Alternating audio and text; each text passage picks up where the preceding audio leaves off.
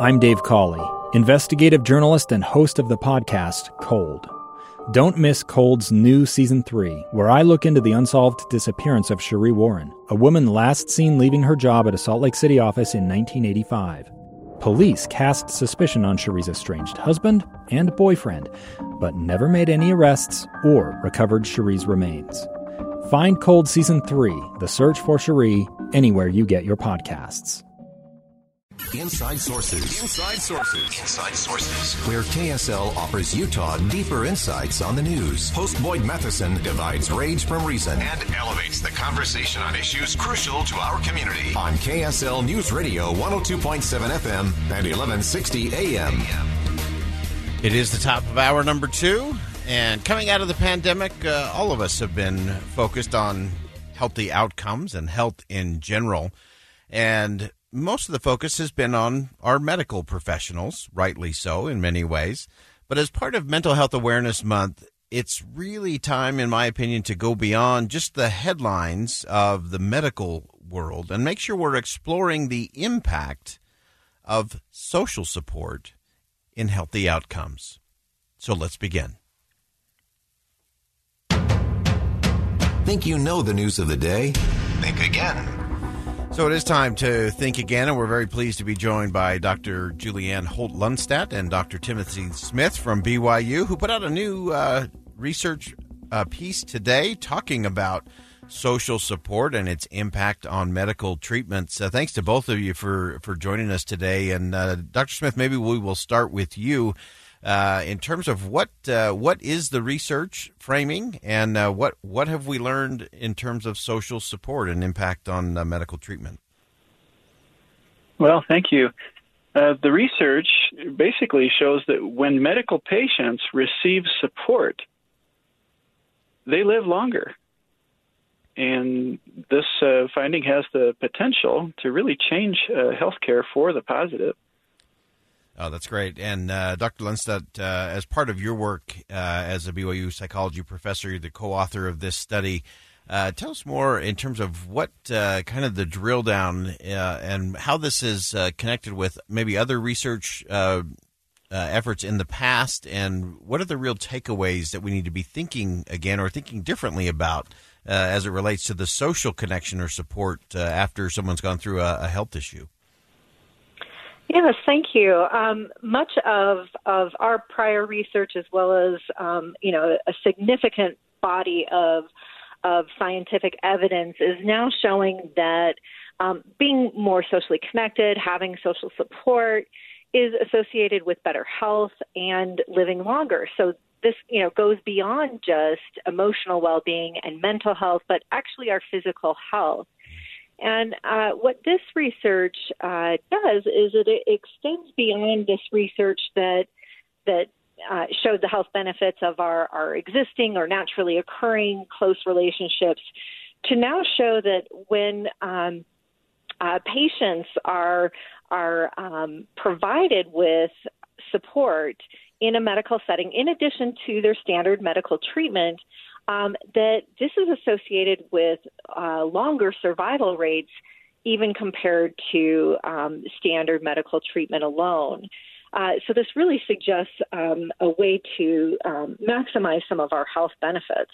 That's so important. And Dr. Smith, I wanted to get to this interesting collaboration, I think, between medical professionals and mental health professionals.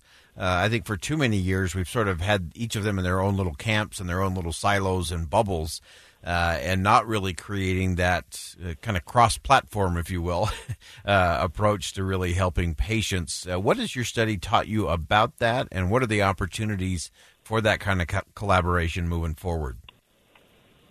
Well, it turns out our emotional health is completely intertwined with our physical health. They are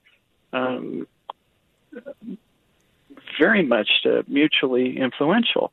And so the more mental health practitioners and physicians can collaborate, the better patients are long-term. It's truly remarkable that if you just provide medical patients with a little bit of anxiety reduction, a little bit of peer support, Maybe have some family sessions, inviting the family in. Maybe provide a phone call follow-up from a nurse. Just those little touches can truly extend life.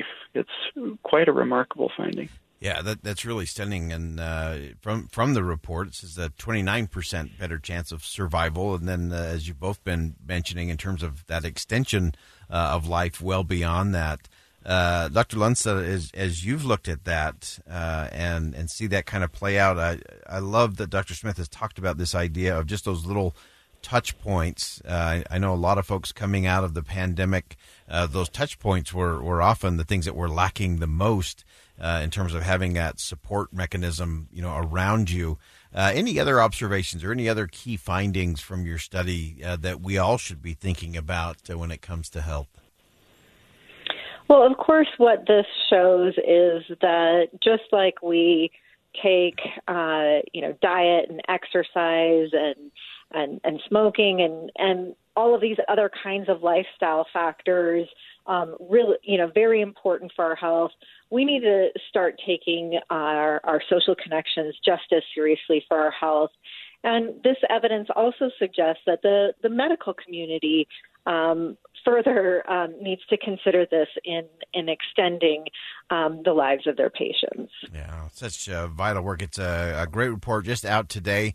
Again, Dr. Julianne Holt-Lunstad, professor of psychology and neuroscience at Brigham Young University, and Dr. Timothy Smith, the professor at BYU and a fellow of the American Psychological Association. I appreciate both of you joining us as part of our focus on mental health awareness, and this social support and structure should never be underestimated in terms of its impact really on all of us. Thanks for joining us today.